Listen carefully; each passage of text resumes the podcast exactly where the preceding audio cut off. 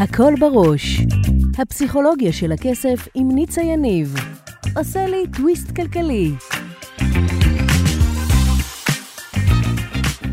ברוכים הבאים לפרק נוסף בפודקאסט הפסיכולוגיה של הכסף עם ניצה יניב. גם היום אנחנו הולכים לעשות טוויסט בחשיבה, לדבר על מערכת היחסים שלנו עם כסף ועל חסמי כסף, וגם לגלות איך תת המודע שלנו מנהל אותנו ואיך ליצור הצלחה כלכלית. יישארו איתי, מיד מתחילים.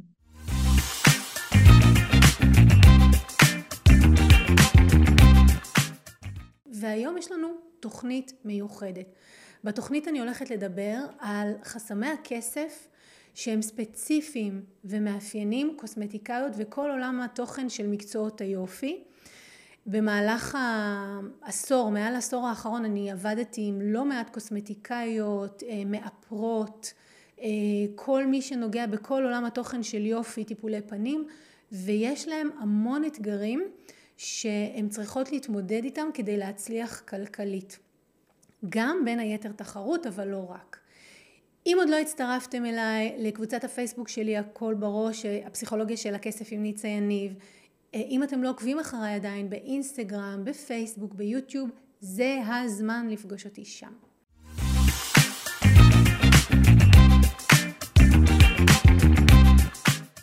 והיום בפינה שלנו סודות הכסף אצל הקוסמטיקאיות ועולם המקצועות של היופי אני רוצה לדבר, או בעצם אני רוצה להתחיל עם להגיד לכם וואו ושאפו. אני במהלך ה-15 שנה האחרונים ליוויתי כל, את כל סוגי המקצועות והמטפלים והמאמנים וממש אני תמיד אומרת שאני עברתי וליוויתי עסקים גם ברמת סופר סתם וגם ברמת אה, מגדל קנאביס אה, לצרכים רפואיים, אה, גם חנויות.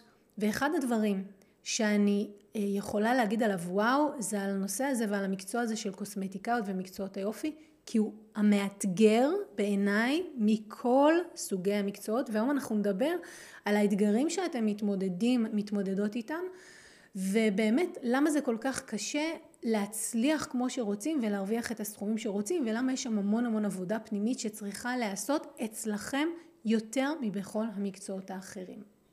אז נגיד ככה, אמ, בעצם קוסמטיקאית יש לה כל כך הרבה עולמות תוכן שהיא צריכה מבחינת הכנסה, אוקיי? אנחנו מדברים היום כסף, כסף, הכנסות, רווחיות, שהיא צריכה להרגיש בנוח איתם ברמה התודעתית. למה? כי היא גם מוכרת מוצרים, למשל קרמים אה, וכולי, והיא גם מוכרת שירותים, טיפולי פנים, הסרת שיער בלייזר, אה, עיצוב גבות. היא גם מוכרת מפגשים בודדים, נגיד מישהי מגיעה פעם אחת אה, לעשות איזשהו טיפול, אה, נניח אקנה, או סדרה של מפגשים. זאת אומרת שהקוסמטיקאיות ועולם מקצועות היופי, יותר משאר העסקים, יש להם התמודדויות מאוד מאתגרות, כי הם גם מוכרים סדרות על בסיס קבוע, גם בודדים, איך מתמחרים נכון, שזה יהיה רווחי, הם גם מוכרות מוצרים וגם שירותים, הם גם יותר מכל התחומים האחרים, אולי חוץ מרופאים ופלסטיקאים, חשופות לנושא של תביעות, כי אם משהו קרה לא בסדר, אז הלקוחה יכולה כמובן להתלונן. הן גם צורכות ומשתמשות במכשירים שעולים המון כסף, זה יכול לנוע, אתן יודעות, אה, בין 50 אה, אלף שקלים, אבל זה גם יכול להגיע ל-350 אלף שקלים, ואותם הן צריכות להחזיר דרך טיפולים, אז בעצם מהרגע שהן מתחילות להרוויח ממה שהן עושות, והם שילמו וכיסו את המכשיר, הרבה פעמים מה שקורה זה שהמכשיר כבר לא רלוונטי, כי נוצר דור חדש של מכשירים והן צריכות להתייעל, שזה גם איזה אתגר.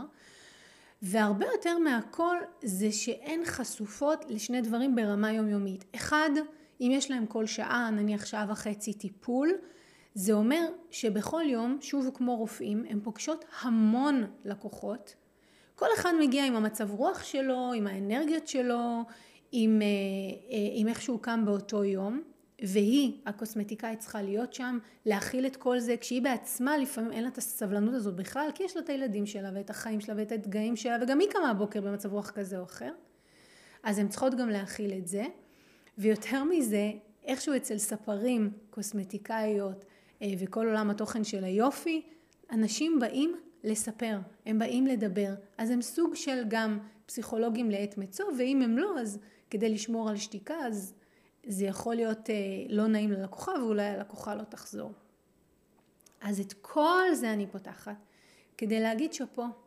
שאפו לכל מי שנמצאת בתחום הזה, מתמידה בו שנים, והצליחה לבסס את עצמה ולבנות לעצמה את המוניטין שהיא רוצה. כי אני יודעת, כמי שליוותה אה, נשים מהעולם תוכן הזה, כמה ניסוי וטעייה יש, כן? מביאים סדרת מוצרים שחושבים שהיא מדהימה ומאמינים בה, ואז רואים שזה לא כל כך נמכר, ואז הולכים להביא סדרת מוצרים אחרת ומנסים למכור אותה, ולפעמים משלבים ב, בתוך הקליניקה גם uh, תכשיטים או כל מיני מוצרים משלימים. יש שם המון בזבוז כסף, המון ניסוי וטעייה, ועד שזה מתייצב, עסק כזה, עד שבונים קליינטורה, זה לוקח המון זמן. אז אני אומרת את כל זה כי אני בעצם נוגעת, לפני שניכנס לעומק וניגע בחסמים, במורכבות של להיות קוסמטיקאית ולהצליח כקוסמטיקאית, כי להיות, אוקיי, אז עושים את הקורס, באים, פותחים, מתחילים להביא אנשים וזה מצוין, אבל להצליח בזה זה הרבה יותר מאתגר. ואני רוצה להגיד עוד משהו, גם אותן קוסמטיקאיות שההתמחות שלהם היא לצורך העניין ציפורניים, כן, לעשות ציפורניים אם זה ג'ל, אם זה בנייה, עדיין הלקוחה יוצאת וזה לא שבעוד שלושה שבועות היא חוזרת והכל טוב, פה נשברה לה ציפורן, פה יש לה שאלה, שם היא שכחה את התור ופה היא איחרה ודחתה את כל הסבב פגישות שבא אחריה. בקיצור, יש שם הרבה אתגרים. גם אני אגיד שמי שעושה את זה, החוויה שלה או המקום שהיא באה ממנו הוא שליחות והיא באמת רוצה להיות שם עבור נשים ולעזור להם כל אחת מהסיפור האישי שלה. ליוויתי קוסמטיקאיות שסבלו מאקנה ולכן הן מתמחות היום באקנה, אה, קוסמטיקאיות שסבלו מכל מיני בעיות של אה, למשל כל הנושא של גבות, אה, סיעור יתר, ומי שנמצאת בעולם תוכן הזה, יש לה ממש שליחות פרטית יוקדת לעשות את זה. כי לקום כל בוקר לתוך כל המורכבות שתיארתי, ואני אומרת שוב, זה הרבה יותר מכל עסק אחר ממוצע, זה מאתגר. אבל זה גם שליחות שקמים בשבילה בבוקר וממשיכים שנה אחרי שנה ובונים קליינטורה, אז באמת וואו ושאפו. דבר נוסף שאני רוצה להגיד לפני שניכנס למקטעים הבאים, זה הנושא של uh, תודעה. כל אחד, כל אחד מהדברים שציינתי, למכור סדרות, למכור בודדים, למכור, למכור, למכור את כל הדברים האלה, כל אחד מהם דורש תודעה אחרת, תפיסה אחרת של כסף, ו, וזה משהו שהוא באמת עבודה שצריך לעשות כל הזמן על עצמנו. אז אם הייתי צריכה להגיד מה זה בלא פוליטיקלי קורקט, אחד העיסוקים שהכי דורשים עבודה עצמית על הנושא של דפוסים וחסמי כסף מהניסיון של שנים שיש לי עם עסקים זה קוסמטיקאיות. בגלל הטווח של הדברים שהן צריכות להתמודד איתו ולתת לו מענה.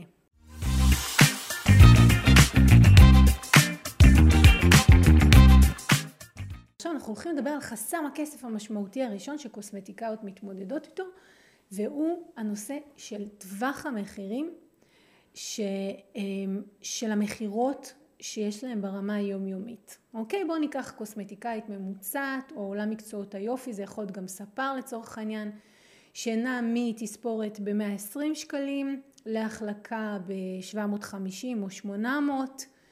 אמ, או ניקח קוסמטיקאית שזה יכול להיות טיפול פנים ב-250, 300, 350, או סדרת לייזר שיכולה להגיע גם ל-8,000 ו-9,000 שקלים. ועכשיו בואו נבין שנייה למה זה כזה מורכב. בואו נגיד ככה, נדבר רגע על עולם האוכל, בסדר? מישהו שרוצה לאכול סלט ופרוסת לחם על יד צריך קיבולת קיבה מגודל מסוים. לעומת זאת, אם אנחנו רוצים אה, לאכול, נקרא לזה חמין, כבד, עם בשר ו- וביצים וכולי, אנחנו צריכים יותר מקום בקיבה, צריכים להיות יותר רעבים וגם אנחנו יודעים שזה קצת יישב לנו. בדיוק אותו הדבר קורה עם כסף ועם תודעה. כדי שאדם יוכל למכור ללקוח, אישה תוכל למכור ללקוח ב-120 שקלים. היא צריכה תודעה מסוג מסוים, כי זה קיבולת מסוימת. 120 שקלים זה נראה סביר שאפשר למכור בסכום הזה, או 130. כשהיא צריכה כבר למכור ב-600, זה דורש תודעת שפע ברמה יותר גבוהה. אם היא צריכה גם למכור כבר ב-8,000, אז זה כבר דורש יותר אמונה עצמית שמגיעה לה, שהיא ראויה, שהיא תקבל את זה אם היא תבקש. ובעצם, בתוך יום כזה של מישהי שמגיעה מעולם מקצועות היופי, גם גברים, אמרתי ספרים וכולי, הם עוברים את כל טווח המחירים והם צריכים בעצם שרמת תודעת השפע שלהם תתאים מבחינת קיבולת כמו שאמרנו למה שהם רוצים לקבל למחיר הכי גבוה של המוצר בקליניקה. אז אני אסביר את זה רגע במילים אחרות.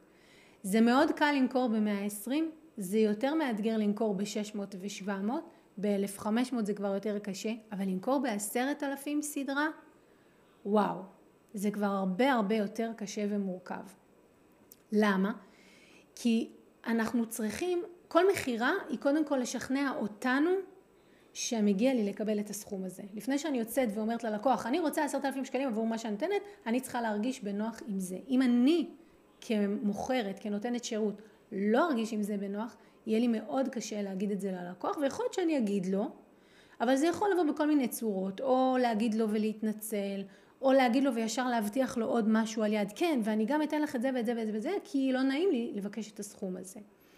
או להגיד לו ולצפות שהוא יגיד לי לא.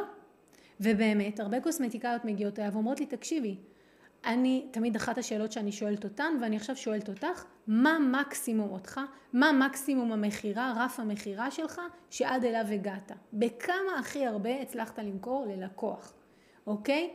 והאם, זו שאלה מספר אחת, תרשמו לעצמכם, כן? תענו לעצמכם רגע בקול. השאלה השנייה תהיה, כמה פעמים הצלחתם למכור בסכום הזה? כי אנשים אומרים לי, כן, החודש סגרתי 100 אלף שקלים. שמעתי כבר קוסמטיקאיות אומרות לי את זה, 100, 100 אלף, 30 אלף. אז אני אומרת להם, אוקיי, מהמם, זה אומר שמבחינה תודעתית את מאמינה שאת יכולה לסגור סכום כזה בחודש, אבל כמה פעמים בשנה האחרונה סגרת 130 אלף שקל בחודש? כי אם הצלחת לסגור רק פעם אחת, זה אומר שהצלחת לעשות שם איזושהי פריצת דרך מבחינה תודעתית להאמין שמגיע לך יותר, אבל את לא מצליחה להחזיק את זה עדיין ברציפות.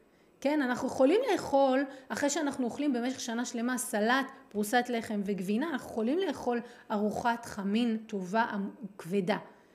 אבל אם אחר כך תכאב לנו הבטן, ואנחנו נרגיש שאנחנו לא יכולים ואנחנו עייפים וישנונים, ונגיד לעצמנו, אני לא נורמלית, מה חשבתי לעצמי, אני לא אוכלת יותר ארוחה כזאת כבדה, ואנחנו לא עושים את זה יותר, וחוזרים לסלט, אז בדיוק אותו דבר קורה עם כסף. ואז אני אומרת ללקוחות, אוקיי, אז שימו לב לשתי השאלות האלה. כמה הגעתם במקסימום בהכנסות שלכם? האם הצלחתם לחזור על המקסימום הזה, או בקירוב, אוקיי? סגרת 130, הפעם את סגרת, לא יודעת, 110, 115, אוקיי, זה פחות או יותר נקרא לזה באזור, בגדול, אוקיי?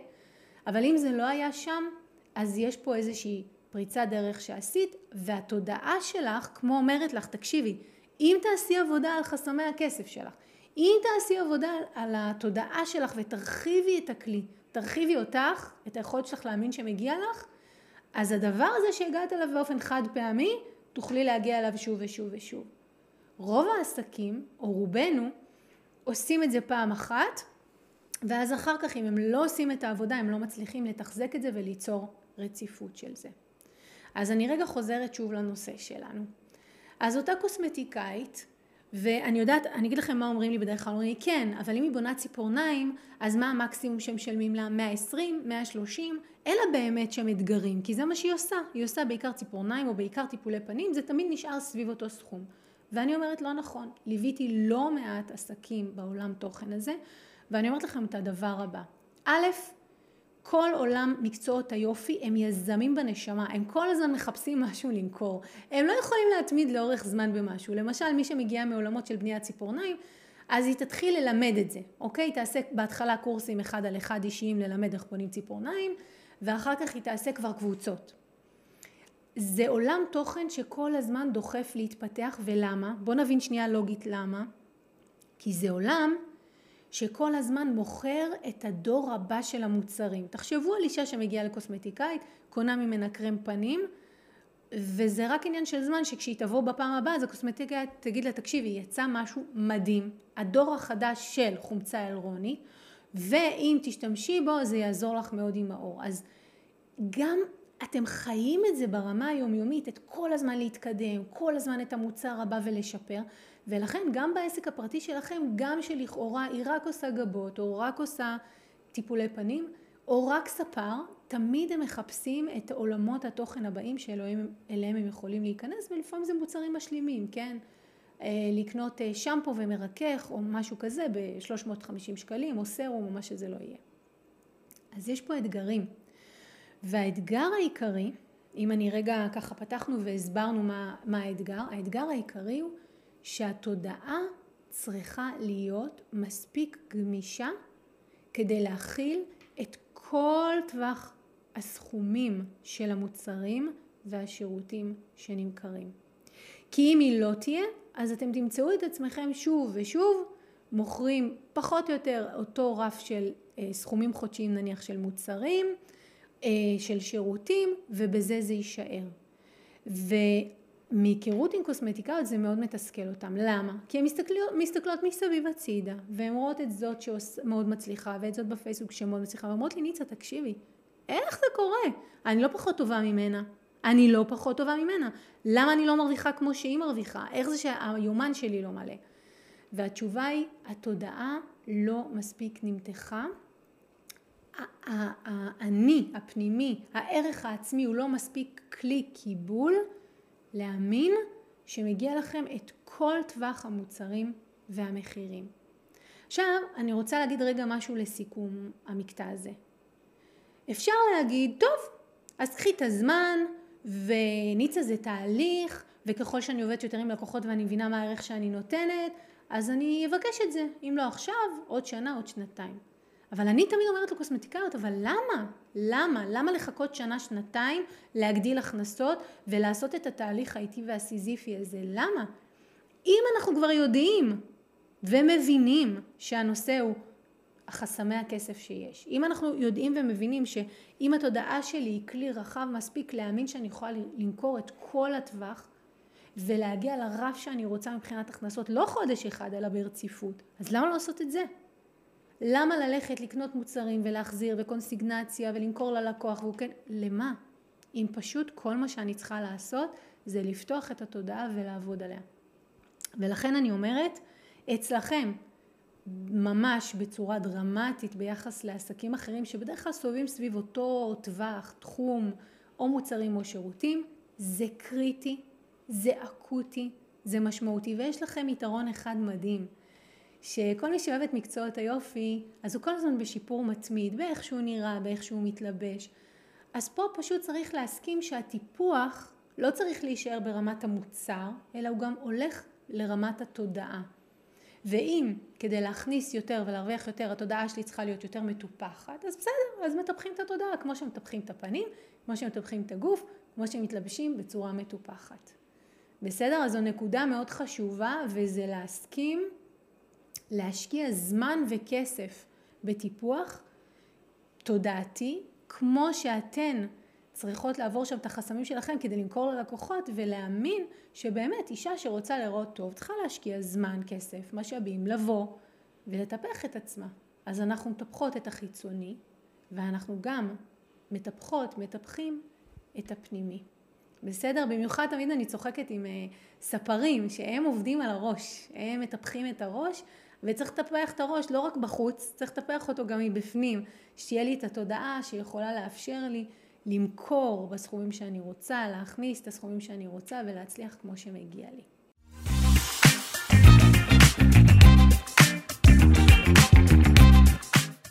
דיברנו בחלק הקודם על, ה, על הנושא של האתגר שיש בעצם לקוסמטיקאיות לבנות את הקליניקה שלהם, לייצר את הקליניקה כמו שהן רוצות ואמרנו שאחד מהקשיים הכי גדולים זה הנושא של טווח המחירים של מכירה של גם מוצרים וגם שירותים וגם יש מחירים נמוכים ויש מחירים יותר גבוהים. וכן חשוב לי להגיד שאחת הסיבות שהרבה קוסמטיקאיות כל הזמן במאבק מתמיד להביא לקוחות חדשות, זה כי עולם התוכן הזה הוא עולם כזה שאנשים מגיעים פעם אחת ואם בתהליך המכירה התודעה של הקוסמטיקאית עצמה היא לא במקום שהיא רוצה והיא מנסה למכור לו מוצר גבוה יותר אז הרבה פעמים זה נגמר בזה והלקוחה ממשיכה הלאה למישהי אחרת. אז אני רוצה עכשיו באמת לגעת בעוד כמה אתגרים שהם מאוד, אה, מאוד ספציפיים לעולם תוכן הזה. הראשון שבהם הוא תחרות ותחרותיות. זה עולם תוכן, היום בעולם, במדינת ישראל היום בכל עולמות התוכן, מטפלים, מאמנים, יועצים, יועצי משכנתאות, בכולם יש תחרות מאוד מאוד גדולה. אה, אני חושבת אבל שבאף מקצוע אחר אה, לא, המוכר לא חווה כזאת, אה, לפעמים זה אפילו בוטות מצד הלקוחות. אני אסביר. קוסמטיקאית יכולה לקבל טלפון מלקוחה מתעניינת והיא תשאל אותה כמה לטיפול פנים? או בוואטסאפ, כן היום הכל נעשה בוואטסאפ, כמה לטיפול פנים, היא אומרת לה 350 אבל uh, אצל זאת שנמצאת uh, בשני רחובות מעלייך לאותו טיפול היא מבקשת 300 אז למה 350?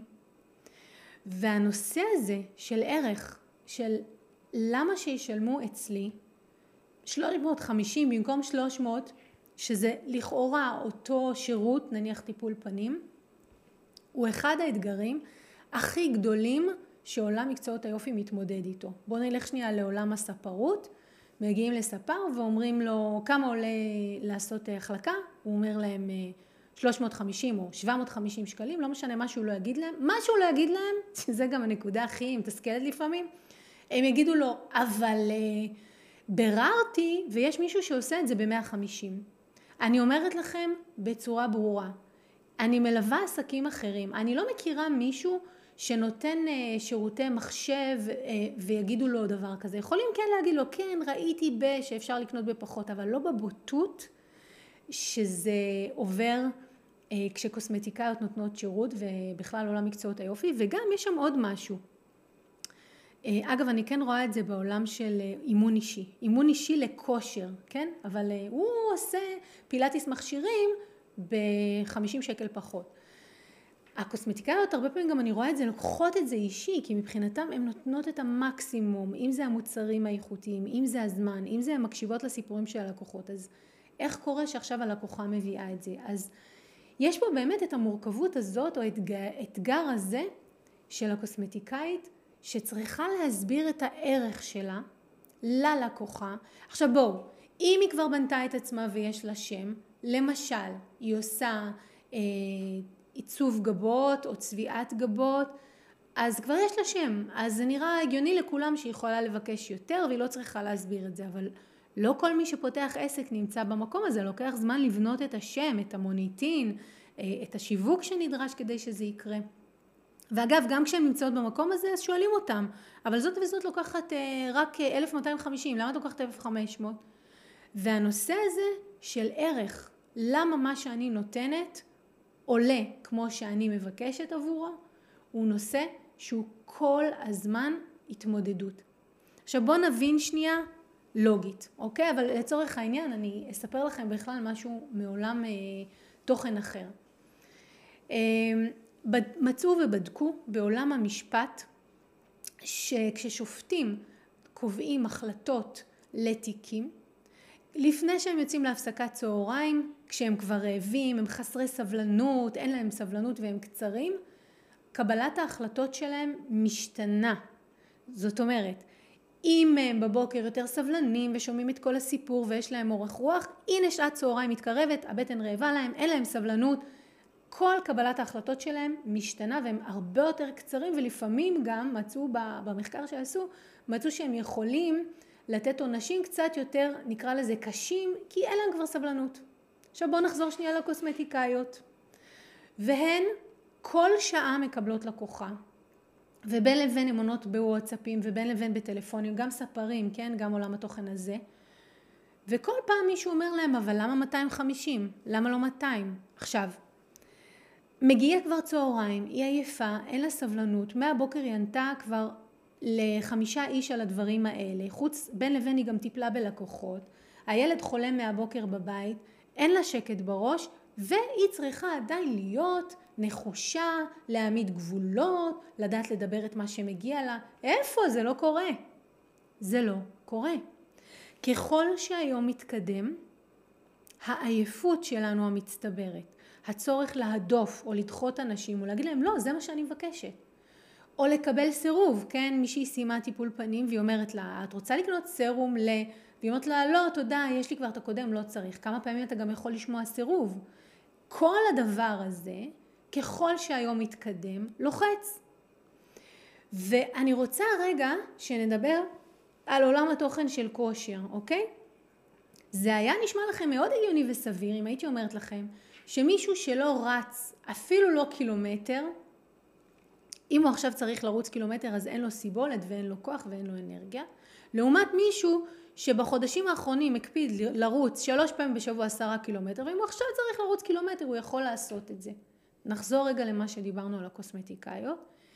אם התודעה של הקוסמטיקאית היא לא מספיק חזקה להעמיד גבולות, לדעת מה הערך שלה, מה היא שווה, מה מגיע לה, אז לאורך היום, ככל שהיא תצטרך יותר להדוף, להתנצל, להסביר, לתרץ לפעמים, ולפעמים גם היא לא עצמה שלמה עם המחיר, כן? היא גם היא עצמה אומרת לעצמה, אוקיי, אני קונה את זה ב-380, אני יכולה להתעקש איתה על 500, אבל uh, היא אומרת שהיא מוצאת את זה אצל הקולגה שלי במורד הרחוב, והיא נותנת לה את זה ב-460. מה אכפת לי לתת לה ב-460? זה עוד 460 שקל שנכנסים לי לקופה, למה שאני אגיד לה לא?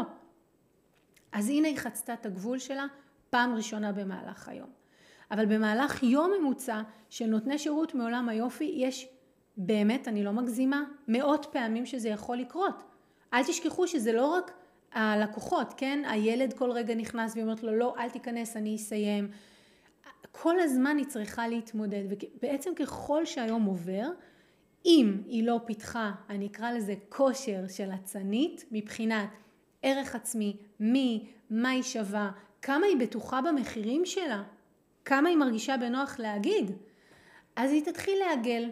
ויש לנו בעיה במדינת ישראל שאנשים מדברים ואתה מעגל מפה והיא סיפרה לאי והאי כבר כשהיא באה היא אומרת לה אבל דנה חברה שלי אמרה לי, היא שלחה אותי אלייך והיא אמרה לי שאת עושה אה, החלקה ב, לא ב-750 שאפשר לעשות את זה ב-350 או ב-450 ואז הקוסמטיקאית מתחילה לא זה אורגני זה משהו אחר ומתחילה להיות באיזשהו מקום של התנצלות.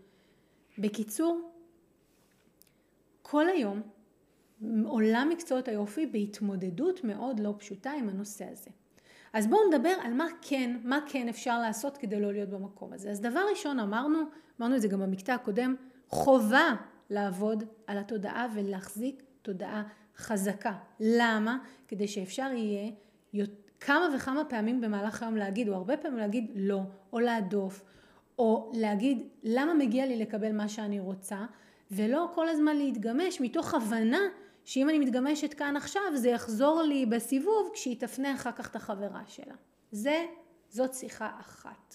שצריך לעשות, צריך לעבוד על התודעה, צריך לפתח תודעת שפע, צריך לעבוד על נושא של גבולות, חובה לעבוד על נושא של גבולות כי אחרת זה לא יהיה וצריך, אם פעם דיברתם עם מישהו שחושב שמגיע לו יותר אבל הוא לא באמת מאמין בזה עד הסוף אז כשהוא יגיד לכם על מה מגיע לו זה יצא תוקפני ואז הצד השני ירגיש שתוקפים אותו. בסדר, מה, רק שאלתי, בסדר, אבל לא צריך לתעצבן. כי כשאנחנו לא בטוחים בערך שלנו, ומישהו ילחץ לנו על הנקודה של ערך עצמי ויגיד, אבל למה 750 שקל? אז מה שהרבה פעמים יקרה, בטח בהמשך היום, כשהיא כבר עדפה כמה פעמים, זה להגיד, מה זאת אומרת למה 750 שקל? אני אשתמש במוצרים הכי טובים, אני עושה כל מה שאני יכולה, זה קצר, זה גם מחזיק למלא חודשים, אז 750 שקל. ואז, אבל הלקוח כבר קיבל אש, מתח אש, והוא אומר, אוקיי, בסדר, מה שאלתי? שאלתי בסך הכל למה זה הסכום הזה, כי היא גובה 450, עוד פעם לחץ לה על הטריגר. אז צריך, צריכה להיות שם, אה, צריך להיות שם חוסן פנימי והבנה אמיתית של הערך כדי לענות את התשובות האלה בלי להיגרר ל... למאבק, זה ממש מאבק כוחות, שבסוף קוסמטיקאיות אומרות לי, ניצה, אני גומרת היום, תשושה, גמורה, עייפה, אין לי כוח לכלום, אין לי כוח לילדים, אין לי כוח לשום דבר, כי כל יום התעייפתי. ואני לא עובדת כזה קשה. מה אני עושה? אני יושבת ובונה ציפורניים. או מה אני עושה? אני מטפלת לה בפנים. אני אומרת להם, כן, אבל הקושי הוא לא בדבר הפיזי. הוא בא להקשיב לסיפורים של אנשים, כל אחד בא עם הזה שלו, הוא בא להעמיד להם גבולות, הוא בא להדוף בוואטסאפ, בין לבין לענות, האם מהבוקר שולחת לך סימן שאלה, מעולם לא ענית עדיין? זה מאתגר. הדבר השני שחייבים, חייבים לבנות זה system. system זה אומר לבנות קודם כל את כל הנושא של תשלום לקוח חייב להיות שם אה, כמו checklist, מה צריך לקרות. אני רואה הרבה בעולמות היופי, כן הלקוח שכח להביא כסף, כן הוא, אה, לפעמים זה מצד, ה, זה מצד העולם מקצועות היופי, כן? קוסמטיקאית אומרת, אה, כן, אני כבר לא מקבלת בביט, הגעתי למכסה, תעבירי לי בפייבוקס. ואז הלקוחה אומרת, אבל אין לי פייבוקס, אני לא עובדת עם פייבוקס. ואז מתחילים לחשוב איך מעבירים את הכסף. חייב להיות שם system ברור, מוגדר, checklist של מה קורה מבחינת תשלומים, איך זה קורה, ואם למשל קוסמטיקאית הגיעה ללימיט שלה, לתקרת הזכוכית לצורך העניין באותו חודש אה, בביט, היא צריכה להוציא ללקוחות הדעה. כל מי שמגיע, הרי שולחים הרבה פעמים תזכורת, כל מי שמגיעה אליי רק מעדכנת אתכם, אני לא אוכל לקבל העברה בביט. הן לא עושות את זה. ואז מה שקורה זה שהלקוחות מגיעים, וגם נגרר זמן מיותר שכבר דוחה את הפגישה הבאה, ונהיה שם, אה, שם ממש בלאגן. אז מה, מה הסיסטם הזה צריך לכלול? הוא צריך לכלול, קודם כל, איך מקבלים את התשלום, באיזה אופן, העברה בנקאית, אה, בי, איך, איך, וזה צריך להיות ברור, לא צריך להיות שם גמגום, כי זה בזבוז זמן, וזה צריך להיות ברור ללקוח לפני. דבר שני שצריך להיות ברור זה סכום. הרבה לקוחות משלמים בתשלומים. מה הסכום המינימלי שמבחינתכם אי אפשר לרדת ממנו בשביל תשלום? כי לקוחות הם יצירתיים, הם יכולים להגיד לכם, טוב אז אני אשלם, אמ, אז 100, 110 שקלים לתשלום זה בסדר? ואת אומרת לא, אני לא. אם הלקוחה יודעת מה המינימום שאת מוכנה, אתה מוכן לקבל מבחינת הכנסה בתשלום אחד, לא יהיה שם בעיה, אבל בשביל שהיא תדע את זה, אנחנו, מי שנותן את השירות, צריך להבין את זה עם עצמו מראש, אוקיי? זאת נקודה גם מאוד מאוד חשובה. דבר שני, זה הפגישה הבאה. רוב הקוסמטיקאות, רוב הספרים, הם כל הזמן נלחמים להביא לקוחות, אבל הם לא משאירים מספיק זמן בסוף הפגישה לקבוע את המפגשים העתידיים. ואז מה שקורה זה שהלקוח כמו הוא יוצא לעולם, הוא יוצא חופשי, פעם הבאה שהוא ירגיש שהוא צריך הוא יבוא. עכשיו בואו, השוטף שוטף, למי סבלנות, למי זמן. אגב, עוד דבר שאני רואה בהיבט הזה זה שקוסמטיקאיות שסוגרות סדרה של הסרת שיער, זה נמרח ונמתח לפעמים על שנתיים ושלוש, ואז הלקוחה פתאום מתעוררת בוקר אחד אחרי שנה ואומרת, כן, שילמתי לך, ב-2019 שילמתי לך, למה אי אפשר עכשיו להמשיך לבוא? אם אתם לא מתאמים עם הלקוחות גבולות גזרה, מתי זה התחיל ומה המקסימום שאפשר להשתמש בזה, ואני יודעת מה תגידו לי, לא, אבל הסרת שיער זה עניין מאוד אישי, נכון, אבל עדיין צריך לתחום את זה. אי אפשר לבוא עכשיו אה, מישהו ששילם ב-2020, ב-2026 לבוא ולהגיד, אבל שילמתי ב-2020, צריך להיות איזשהו גבול סביר, לא? ונניח מתוך עשרה מפגשים הוא עשה שניים. אוקיי, אז אם כל חודשיים צריך מפגש, איפה היית? איפה היית בארבע שנים האחרונות? צריך להיות שם תיאום ציפיות ברור בכתב. אני מתעקשת עם כל הקוסמטיקאיות שאני עובדת איתן, ובסדר, אל תשלחו במייל, הבנתי, עולם היופי הזה לא עובד במייל, כולם עובדים בוואטסאפ, אבל חייב לצאת שם משהו בכתב, שיהיה מסוכם ביניכם לבין הלקוחות, ואני אומרת, עדיף שיהיה לכם איזה דף אינטרנטי, שאתם תשלחו אליו קישור, שהדף הזה יוכל להתעדכן, כי הרבה פעמים אם נשלח תמונה או נשלח תכתובת, איך להפנו נייד, זה נמחק, עזבו, שיהיה לכם קישור שבו רשום כל הדברים האלה, אה, החזרה, הודעה על ביטול, מה זה אומר, ותשאירו את זה שם. אבל כן תהיו הוגנים. אל תגיעו למצב שנניח בדף הזה היה רשום שהטווח של הטיפול הוא עד לצורך העניין אה, שנה, ואז תשנו את זה. תכתבו בתחתית הדף, מעודכן, הוא עודכן בתאריך 20 ל-20 או 20 לשני 22, כזה, בסדר? שיהיה גם אה, שקיפות. אז כל הדברים האלה הם דברים מאוד מאוד חשובים, ואם יהיה לכם את הסיסטם ויהיה לכם את התודעה, אתם תוכלו חד משמעית, חד משמעית, אמ, לעבור את המשוכה הזאת ולמכור יותר ולהצליח יותר ולהרוויח כמו שמגיע לכם ואתם יכולים. אז אה, היה לנו היום שידור מדהים, למדנו הרבה, אה, פגשנו את החסמים העיקריים שיש בעולם מקצועות היופי. לי ממש חשוב ובא לי לשמוע מה לקחתם מהשידור הזה, למה התחברתם, מה תפס אתכם, איזה כלים קיבלתם ממני היום. אם אתם עדיין לא עוקבים אחריי בפייסבוק, בפסיכולוגיה של הכסף, יש לי שם קבוצה, יוטיוב, אינסטגרם, ברשתות האחרות, זה הזמן להצטרף, לעקוב אחריי, לקבל תכנים נוספים. ואלה מכם שרוצים באמת לעשות עבודה על התודעה ולמתוח אותה כך שתוכלו להרוויח ולהצליח כמו שאתם רוצים, להצטרף ולהעמיק בקורס הפסיכולוגיה של הכסף.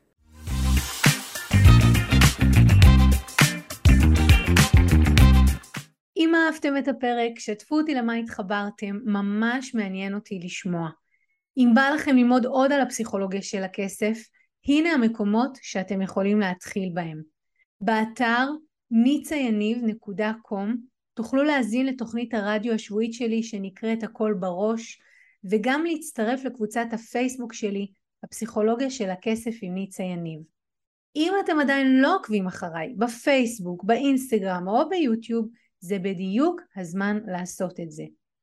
אלה מכם שרוצים להעמיק אתם יכולים לפגוש אותי אחת לחודש במפגשים הקבוצתיים לאימון בלייב או להצטרף לקורס המקיף לשחרור חסמי כסף. תמיד תזכרו, השינוי שלכם עם כסף מתחיל כאן, במקום שבו כסף ותודעה נפגשים.